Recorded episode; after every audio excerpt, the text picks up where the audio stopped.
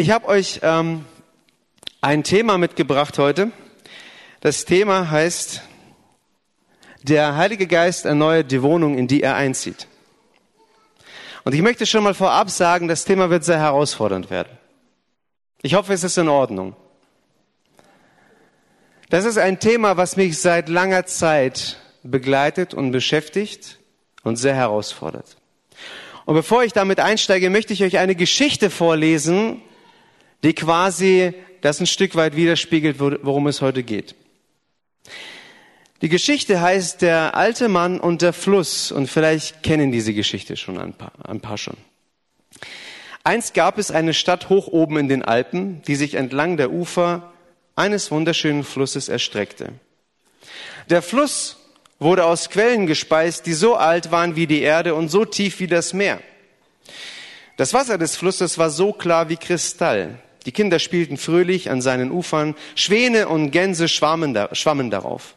Man konnte die Steine und den Sand auf dem Grund erkennen und die Regenbogenforellen, die dort in Schwärmen zu finden waren.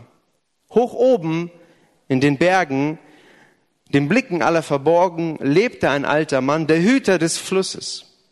Man hatte ihm diese Aufgabe vor so langer Zeit angetragen, dass sich niemand an eine Zeit erinnern konnte, als es ihn noch nicht gab. Er zog von einer Quelle zur nächsten und säuberte sie von Ästen, herabgefallenen Blättern und anderem Unrat, Unrat, der das Wasser zu verschmutzen drohte. Doch niemand war Zeuge dessen, was er tat.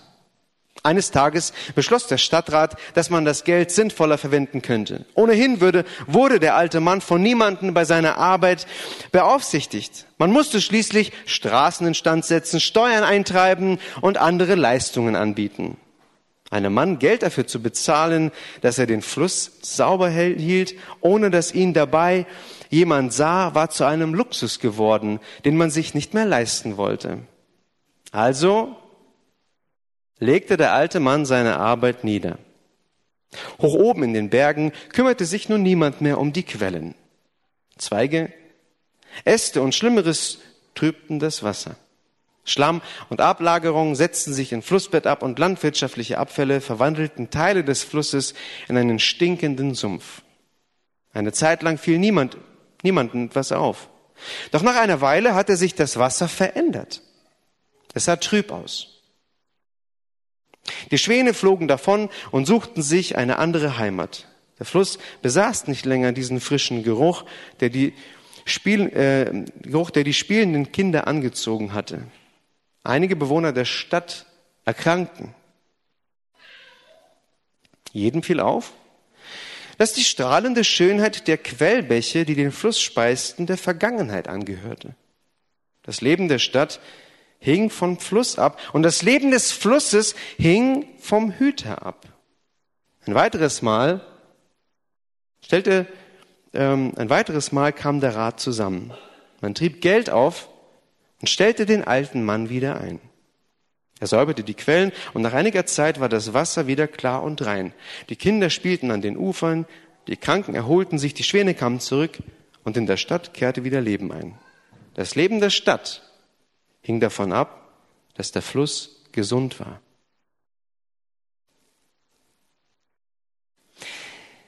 Ist dir bewusst, ist euch bewusst, dass wir alle Sammler sind? Wir alle sind Sammler. Wir sammeln ununterbrochen Dinge. Auch heute hast du schon Dinge gesammelt. Du hast Blicke gesammelt, Du hast Worte gesammelt, die Leute sprachen, Worte, die Leute nicht sprachen, sammeln wir auch. Dinge, die Menschen tun, Dinge, die nicht getan werden. Und ihr Lieben, so Zweige im Bild des Flusses zu sprechen, könnten verletzende Erfahrungen sein in unserem Leben, die sich so festhaken in unserem Leben, in unserem Herzen, dass sie schwer rausgehen aus unserem Leben. Blätter könnten für falsche Versprechungen stehen, die sich um unser Herz legen und verfaulen mit der Zeit und du merkst, irgendwas ist nicht in Ordnung. Haben wir schon mal sowas erlebt? Versprechungen, die wir gehört haben, die vielleicht, die wir vielleicht selber weitergegeben haben und nicht in der Lage waren, diese Dinge zu erfüllen.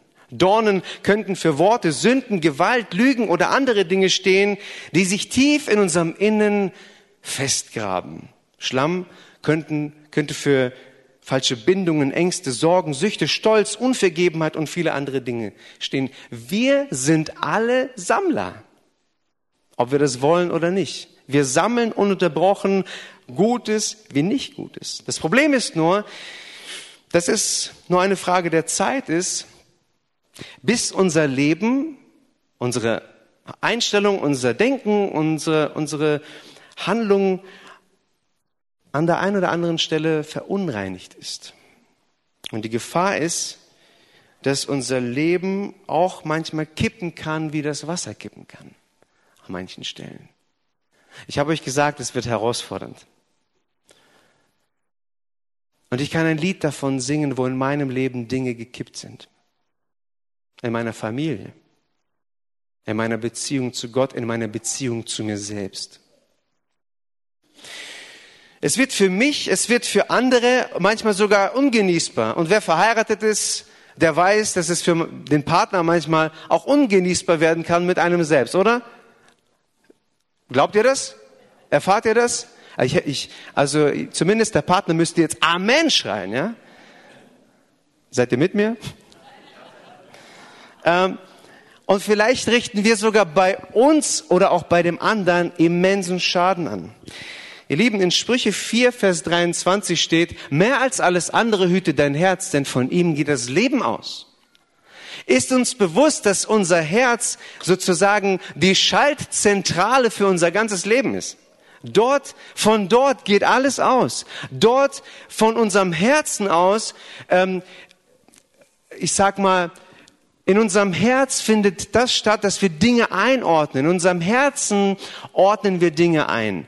Unser Herz ist ähm, wie so ein Filter, der Dinge in, äh, in bestimmte Kategorien Erfahrung einordnet. Und nicht umsonst sagt Jeremia, wer kann das Herz durchschauen? Und es gibt eine Antwort darauf. Jeremia sagt, äh, äh, schreibt, und Gott sagt, ich der Herr bin es, der das Herz erforscht und die Nieren prüft, und zwar um einem jeden zu geben nach seinen Wegen, nach der Frucht seiner Taten. Und demnach ist Gott allein in der Lage, unser Herz zu prüfen, zu erforschen, und, ähm, und er, er allein kennt unser Herz. Und wir, wir, wir merken, wie wichtig der Bereich unseres Herzens ist. Und ich möchte euch heute Morgen da ein Stück weit mit reinnehmen und ich fange im Alten Testament relativ weit, ja, hinten an und ich möchte heute bis zu einem bestimmten Punkt in der Predigt. Ich brauche aber ein bisschen Zeit, ein bisschen Vorlauf, um dahin zu kommen. Und ich hoffe, ihr seid gnädig mit mir, denn ich brauche diese Zeit heute Morgen. Ich muss ein bisschen ausholen. Ist das okay? Also, wir fangen an. Es gibt im Alten Testament Verheißungen über das Kommen des Heiligen Geistes. Und da möchte ich euch jetzt mit reinnehmen. Jeremia sagt, ich werde mein Gesetz in ihr Inneres legen und werde es auf ihr Herz schreiben und ich werde ihr Gott sein und sie werden mein Volk sein. Das sagt Gott durch Jeremia. Gott sagt, er wird sein Gesetz, sein Willen, das, was Gott will, in unser Herz legen und ich werde ihr Gott sein und sie werden mein Volk sein. Viele Jahre später nimmt das Hesekiel und erweitert diese Offenbarung. Er bringt ein bisschen mehr Licht in das Ganze und er sagt, in Ezekiel 36, 27 steht, und ich werde meinen Geist in euer Inneres geben. Hesekiel 37, Vers 14 heißt, und ich gebe meinen Geist in euch. Das heißt, hier sehen wir, dass das Gesetz Gottes mit dem Geist Gottes in Verbindung gebracht wird. Ezekiel erweitert es und sagt, durch den Geist sind wir in der Lage, das Gesetz zu erfüllen. Amen? Durch Gottes Geist. Nicht nur durch tote Buchstaben, sondern durch den Geist selbst. Und dann, viele Jahre später wieder, und diese Stelle ist uns altbekannt, so charismatischen Pfingstlern, vielen Dank. Joel 3, Vers 1. Und dort steht, und danach wird es geschehen, dass ich meinen Geist ausgießen werde über alles Fleisch und eure Söhne und eure Töchter werden Weissagen. Eure Greise werden Träume haben und eure jungen Männer werden Gesichte sehen. Und selbst über die Knechte und über die Mägde werde ich in jenen Tagen meinen Geist ausgießen. Das war die Verheißung des Kommen des Heiligen Geistes. Ist uns bekannt, oder?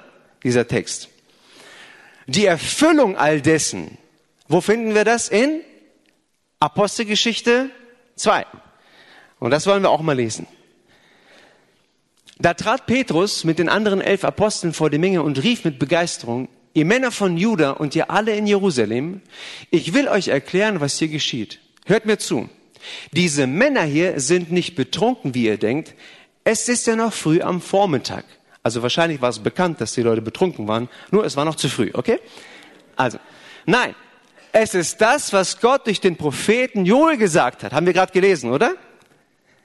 In den letzten Tagen werde ich meinen Geist auf alle Menschen ausgießen, spricht Gott. Eure Söhne und Töchter werden prophetisch reden, eure jungen Männer werden Visionen sehen und eure ältesten Traumgesichter haben. Sogar auf die Sklaven und Sklavinnen, die mir gehören, werde ich dann meinen Geist ausgießen und auch sie werden prophetisch reden. Amen.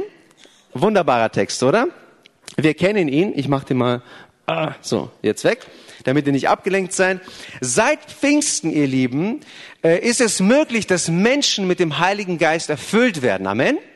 Seit Pfingsten ist es möglich, dass wir in den Gaben des Heiligen Geistes dienen können. Seit Pfingsten übrigens haben wir jemanden an unserer Seite in uns, der uns tröstet. Seit Pfingsten ist das erst da. Seit Pfingsten ist, ist es möglich, dass wir die Wahrheit erkennen. Der Heilige Geist führt uns in alle Wahrheit. Kennen wir auch. Und seit Pfingsten ist es, ist es möglich, dass die unmittelbare Gegenwart Gottes in unserer Mitte ist, in uns selbst ist. Ähm, wenn wir aber über Pfingsten nachdenken,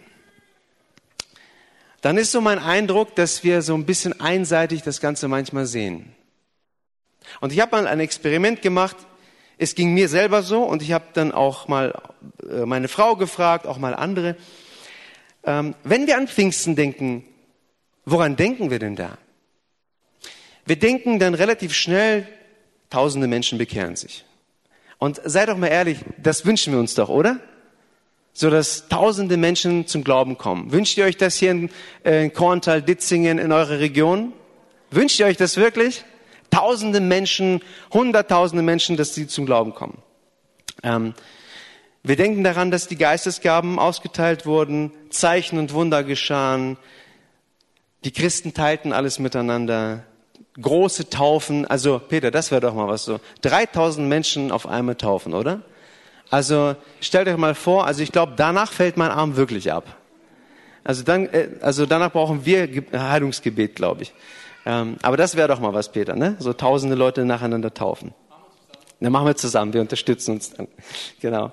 Ähm, so, man, man liest davon, dass große Gunst bei den Menschen in der Bevölkerung damals war. Täglich kamen Menschen zum Glauben. All das ist wichtig und gut, ihr Lieben. Und auch mich faszinieren diese Dinge. Und ich möchte das nicht schmälern. Aber mein Eindruck ist, dass wir sehr, sehr stark den Fokus darauf legen, was die Christen damals alles taten und nicht das, was sie geworden sind. Und ich möchte euch das ein Stück weit aufdröseln. Ich habe den Eindruck, dass wir sehr stark heutzutage betonen, was die Christen alle damals taten. Und vielleicht kennt ihr solche, solche Gedanken oder solche Sätze. Wir müssen nur ähm, anfangen, so zu sein, so zu leben wie die Christen damals. Dann passieren die Dinge. Kennt ihr solche Gedanken? Ja, vielleicht selber schon mal ausgesprochen. Also ich möchte euch heute sagen, das ist Blödsinn.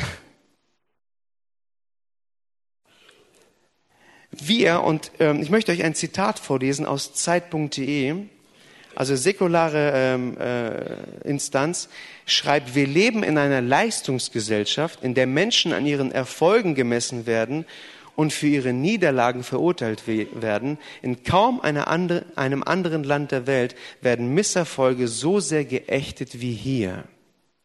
Das ist unsere Gesellschaft, ihr Lieben. Und wir betonen sehr stark die Dinge, die Menschen tun. Äußerer Erfolg wird gefeiert. Und Menschen, die nicht so erfolgreich scheinen, die, die hört man gar nicht. Wir waren auf einer Pastorenkonferenz. Und, ähm, und dann kam ich mit einem Mann ins Gespräch und er hat mir erzählt von einem Seelsorgerdienst, der tut. Das ist unfassbar, was für ein starker Seelsorgerdienst das ist. Aber er sagt, das alles geschieht im Verborgenen. Er wird nie wahrscheinlich auf die Bühne kommen und davon erzählen. Ja? Und ich möchte uns damit mit hineinnehmen, dass wir den Fokus ein Stück weit weg von dem, was wir alles tun müssen, hin zu dem, was wir eigentlich sind. Und jetzt komme ich endlich zu dem Punkt, wo ich uns heute haben möchte. Ich las vor längerer Zeit Apostelgeschichte 2, Vers 46 und dort steht, und sie waren täglich einmütig beieinander im Tempel und brachen das Brot hier und dort in den Häusern, hielten die Mahlzeiten mit Freude und lauterem Herzen. Und jetzt, äh, so wie ich eigentlich so gestrickt bin, so, okay, wir müssen jetzt täglich zusammenkommen, wir müssen dies und das tun. So, kennt ihr diesen Gedanken? Okay, wir müssen jetzt noch mehr Veranstaltungen machen, noch mehr beten, noch mehr dies, noch mehr das. Wisst ihr, bei dem Vers, ich wurde dann, ich wurde bei einem bestimmten Wort stutzig. Und zwar bei dem Wort, ah, das sieht man jetzt nicht, mit lauterem Herzen.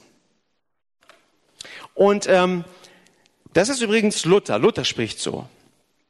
Und ich habe mich gefragt, was um alles in der Welt heißt das eigentlich?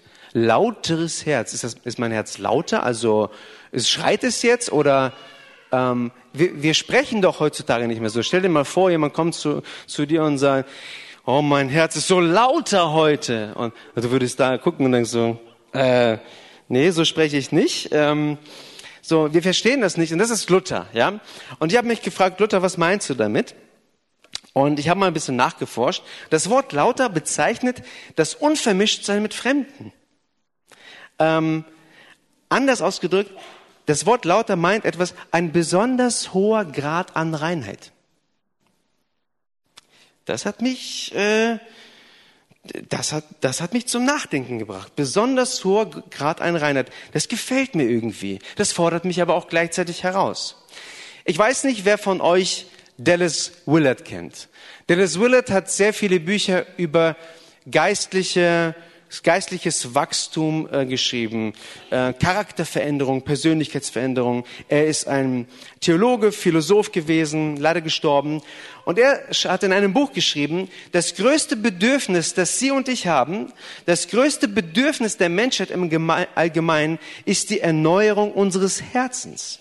Dieser geistliche Ort in uns, von dem unsere Ansichten, Entscheidungen und Handlungen ausgehen, ist geformt und geprägt worden von einer Welt, die Gott nicht kennt. Er muss umgeformt werden. Und die einzige Hoffnung der Menschen liegt in der Tatsache, dass unser Herz und Geist ebenso wie sie geformt wurden, auch verändert und umgeformt werden kann. Und ich las dann ein bisschen mehr von dem Dallas Willard und vor anderthalb Jahren, also ihr merkt, das Thema beschäftigt mich schon sehr lange und ähm, auch in unserer Gemeinde, auch ähm, ausgehend von, von, diesen, von diesen Dingen, ist ein Prozess angefangen, auch bei mir und auch bei, den, bei, den, bei unseren Leuten. Und ich las dann ein bisschen mehr und irgendwann kam ich zu einem Satz, den Dallas Willard schrieb, und der hat bei mir mein alles oder vieles angefangen zu verändern. Und ich möchte euch jetzt einen Satz vorlesen, der mich umgehauen hat. Dallas Willard schreibt, die Christen haben einen Weg gefunden, Christen zu sein, ohne Christus ähnlich zu sein.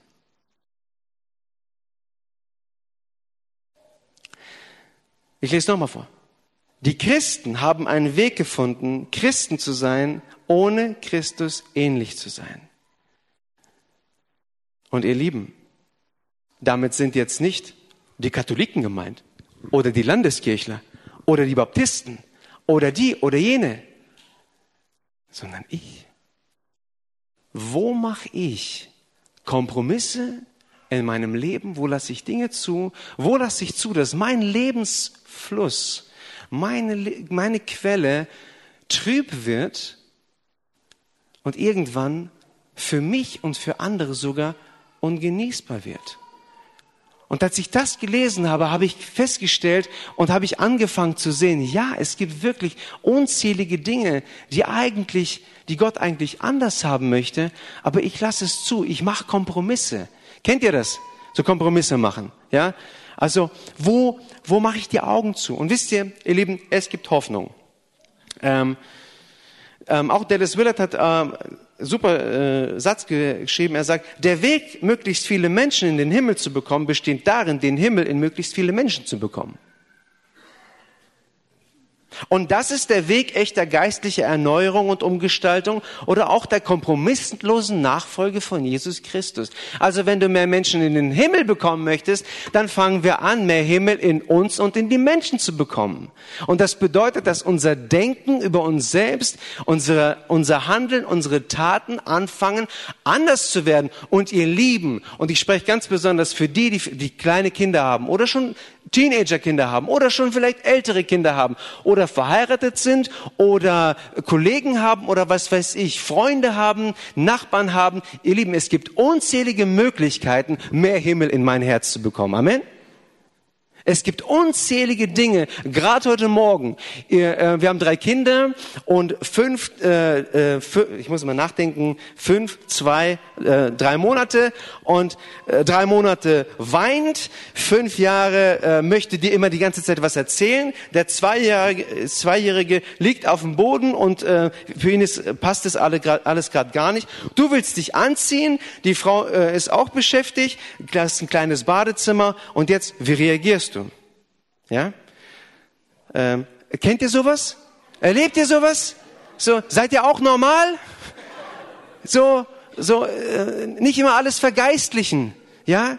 So, oder man kommt von der Arbeit nach Hause und du bist müde, du, du bist gestresst, du hast vielleicht ein Problem und ähm, kommst rein und sagst, ey Schatz, schön, dass du da bist, sagt, sagt deine Frau und du, ja, hallo, Gehst rein, ach, das ist eine tolle Begrüßung. Ja, du, ich kann gerade nicht. Lass mich, ich brauche ein bisschen Zeit und so. Wo ist da mein Himmel? Wie sieht da meine Quelle aus? Und ihr Lieben, ich habe vielleicht was gesammelt, etwas ist in meinem Herzen, aber durch mein Handeln sammelt mein Gegenüber genauso. Und jetzt wird es entscheidend, wie, der, wie, das, wie mein Gegenüber reagiert. Nun natürlich, es ist die Verantwortung meines Gegenübers, wie er darauf reagiert. Aber es ist auch meine Verantwortung, wie ich darauf oder wie ich handle, was ich tue, was ich sage. Gestern Abend, schönes Beispiel. Ähm, wir kommen von einer Konferenz, kommen nach Hause, Sarah und ich. Unsere, meine Schwiegermutter ist zu Hause, passt auf die zwei Größeren auf. Wir kommen nach Hause, wunderschöner Tag, alles gut, alles super. Dann geht's zur Schlafenszeit. Und die Schlafenszeit ist immer ganz spannend, ja? Also es ist immer, immer neu, immer anders. Und es gibt dann so eine Zeit, okay, dann sollten die Kinder im Bett sein. Also so gefühlt. Ungefähr dann sollten Kinder im Bett sein, ja. Und dann kommen sie mit noch etwas, mit noch, noch mal vorlesen, hier erzählen, hier, da, ich habe hier eine Frage und so weiter, bla, bla, bla. Und irgendwann kommt so der Punkt, es kommt irgendwann so ein Punkt, ähm, wo du irgendwann sagst, jetzt ist Schluss. Und jetzt wird's spannend. Wenn in meinem Herzen Dinge verunreinigt sind, fange ich an, in einer Art und Weise zu reden, zu handeln, die den anderen verletzt. Und ich plaudere mal aus dem Nähkästchen. Ich habe meinen Sohn so angeschrien, weil ich irgendwann nicht mehr konnte. Er lag im Bett, er hat geweint. Ich habe gesagt, jetzt ist Schluss, du sollst jetzt schlafen und so weiter. In einer Art und Weise, er ist eingeschlafen und im Nachhinein habe ich gedacht, um was um was um alles in der Welt hast du wieder getan? Dein Kind ist weinend eingeschlafen, nur weil du mit der Situation nicht mehr klarkamst. Nur weil es für dich zu viel war. Nur weil dein Maß voll war, musste dein Kind jetzt dein Frust abbekommt. Kennt ihr das? Ihr Lieben, ich will jetzt keine Appellpredigt halten. Ihr müsst euch hier verändern. Ihr müsst noch das machen. Ihr müsst noch jenes machen. Wie viele Predigten dieser Art haben wir schon gehört? Und es hat sich wenig getan. In Apostelgeschichte 2, Vers 46 geht es um ein, Beson ein Herz besonderer Reinheit. In Apostelgeschichte 4, Vers 32 lasen wir, dass die Gläubigen ein Herz und eine Seele waren.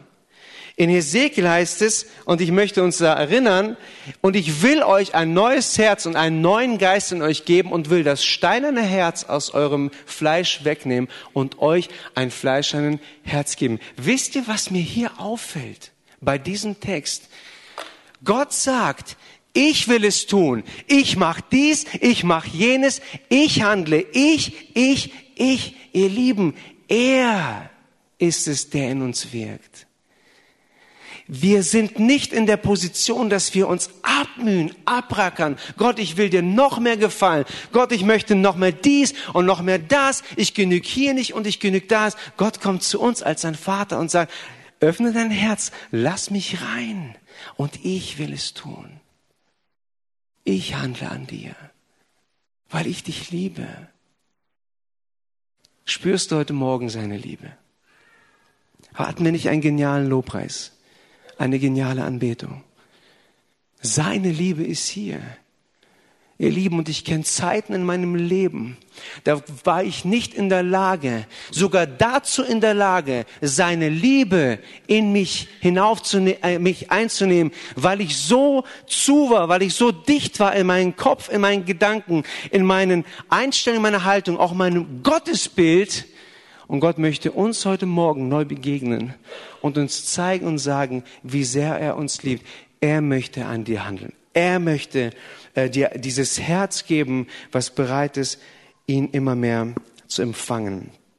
Und es geht wirklich darum, diesen neuen Fokus auch zu, zu bekommen. Nicht das, was wir alles tun, sondern derjenige, diejenigen, die wir sind.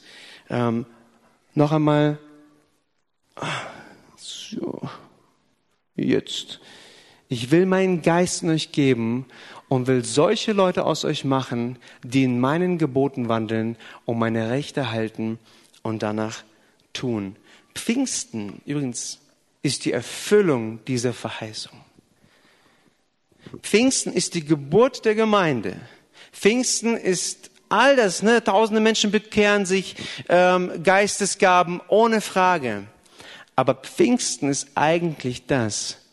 Jetzt ist sie und er in der Lage, so zu leben, wie ich es möchte. Wie ich mich, wie, wie ich es möchte. Und in 2. Petrus 1, Vers 3 steht, alles, was zum Leben und zur Frömmigkeit dient, hat uns seine göttliche Kraft Dynamis geschenkt. Das Wort Kraft heißt Dynamis. Und wer, wenn ihr so seid wie ich, dann braucht es wirklich an mancher Stelle Dynamit, um mein Herz zu verändern. Also geistlich gesprochen. Da braucht es wirklich Kraft. Da braucht es Gottes Kraft. Und wie viele Jahre, als ich diese Predigt auch in meine, meine gehalten habe, habe ich das auch erzählt. Wie viele Jahre hat zum Beispiel meine Frau über all die blinden Flecken und über all die Dornen und Disteln in meinem Herzen leiden müssen. Wo ich Dinge zugelassen habe über viele, viele Jahre. Und, und, und man sagt, man braucht es nicht oder irgendwie wird das schon und so weiter. Und irgendwann kam seine Kraft in mein Leben, seine Dynamis, seine Liebe, seine Berührung. Und die fing mich an zu verändern. Und wir würden heute nicht mehr, nicht dastehen, wo wir heute stehen. Wir hätten keine drei Kinder. Wir, wir wollten uns schon scheiden lassen. Ist sie von mir? Ja? Und bis ich irgendwann an den Punkt kam und sage, ich will mich ändern. Und ihr Lieben, Nachfolger zu sein, heißt übrigens, in Veränderung zu leben. Stell dir mal vor, jemand kommt zu dir Also du kennst jemanden und du triffst den, jemanden in fünf Jahren wieder. Und stell dir mal vor, die Person sagt dir, hey, schön dich zu sehen. Wow, du bist ja immer noch der Alte. Oder die Alte. Also jetzt nicht dieses, ne? Nicht abwertend gemeint. Also, äh, Wäre das nicht eine Beleidigung? Ich, ich empfinde das als eine Beleidigung. Für mich, also ich selber, ich schäme mich für mich. Wenn jemand in drei oder vier oder fünf Jahren kommt, wünsche ich mir, dass jemand zu mir sagt, hey, schön dich zu sehen. Ich hoffe, es ist schön. Hey, du hast dich verändert. Wie du redest, wie du denkst, wie du Gott liebst. Hey, wenn man mit dir spricht, wenn ich mit dir rede, hey, da kommt Leidenschaft. Da kommt Liebe. Da kommt Demut für Gott. Hey, vor drei Jahren, vor vier Jahren hast du so schlecht über Leiter geredet. Wow! Du Dienstleiterschaft. Du ordnest dich unter. Hey, vor drei Jahren war Gemeinde nur blöd. Was ist mit dir jetzt passiert? Du dienst? Du übernimmst Verantwortung? Du hilfst? Du baust Reich Gottes? Du lässt dich bewegen, anstatt nur darüber zu meckern, wie was andere schlecht bewegen? Hey, deine Ehe, wenn ich euch anschaue, wenn ich mit euch rede, ihr dient, du dienst mir, es kommt was rüber. In Römer 12, Vers 2 heißt es, und seid nicht gleichförmig dieser Welt, sondern werdet verwandelt durch die Erneuerung des Sinnes. Es geht um unser Denken und unser Fühlen, Entscheidungen, unser Körper, unser soziales Umfeld und alles, unser ganzes Leben.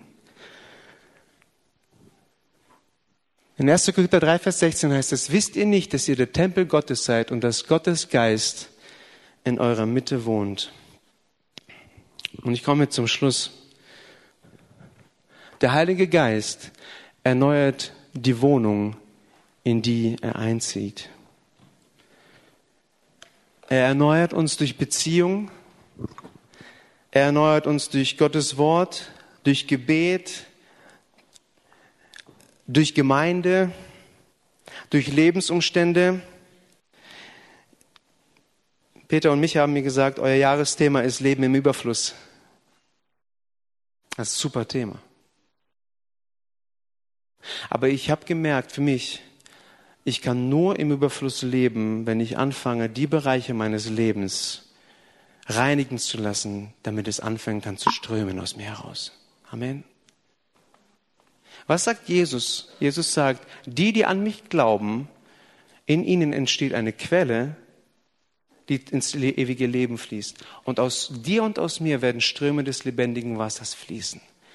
Und ich möchte uns heute Morgen ermutigen, uns herausfordern, bring das vor Gott, wo du weißt, das ist nicht okay, das ist nicht in Ordnung. Ein Lebensbereich, wo du merkst, Herr, ich kann nicht. Ich, ich, ich, möchte, ich bin abhängig von dir und ich komme zu dir.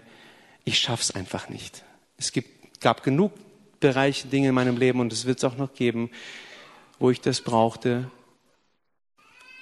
wo ich auch zum Beispiel einen Micha über die Jahre, die ich ihn jetzt kenne, wo ich ihn in den Gesprächen mit ihm sage, Micha, die und die Punkte, mit denen komme ich nicht klar, auch im Gemeindedienst.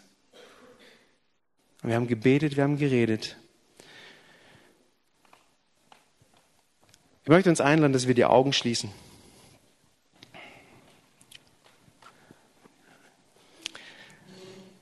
Wir sind alle gleich vor dir, Herr. Hier ist niemand weiter, hier ist niemand besser. Wir sind alle gleich, wir sind deine Kinder. Wir stehen vor dir und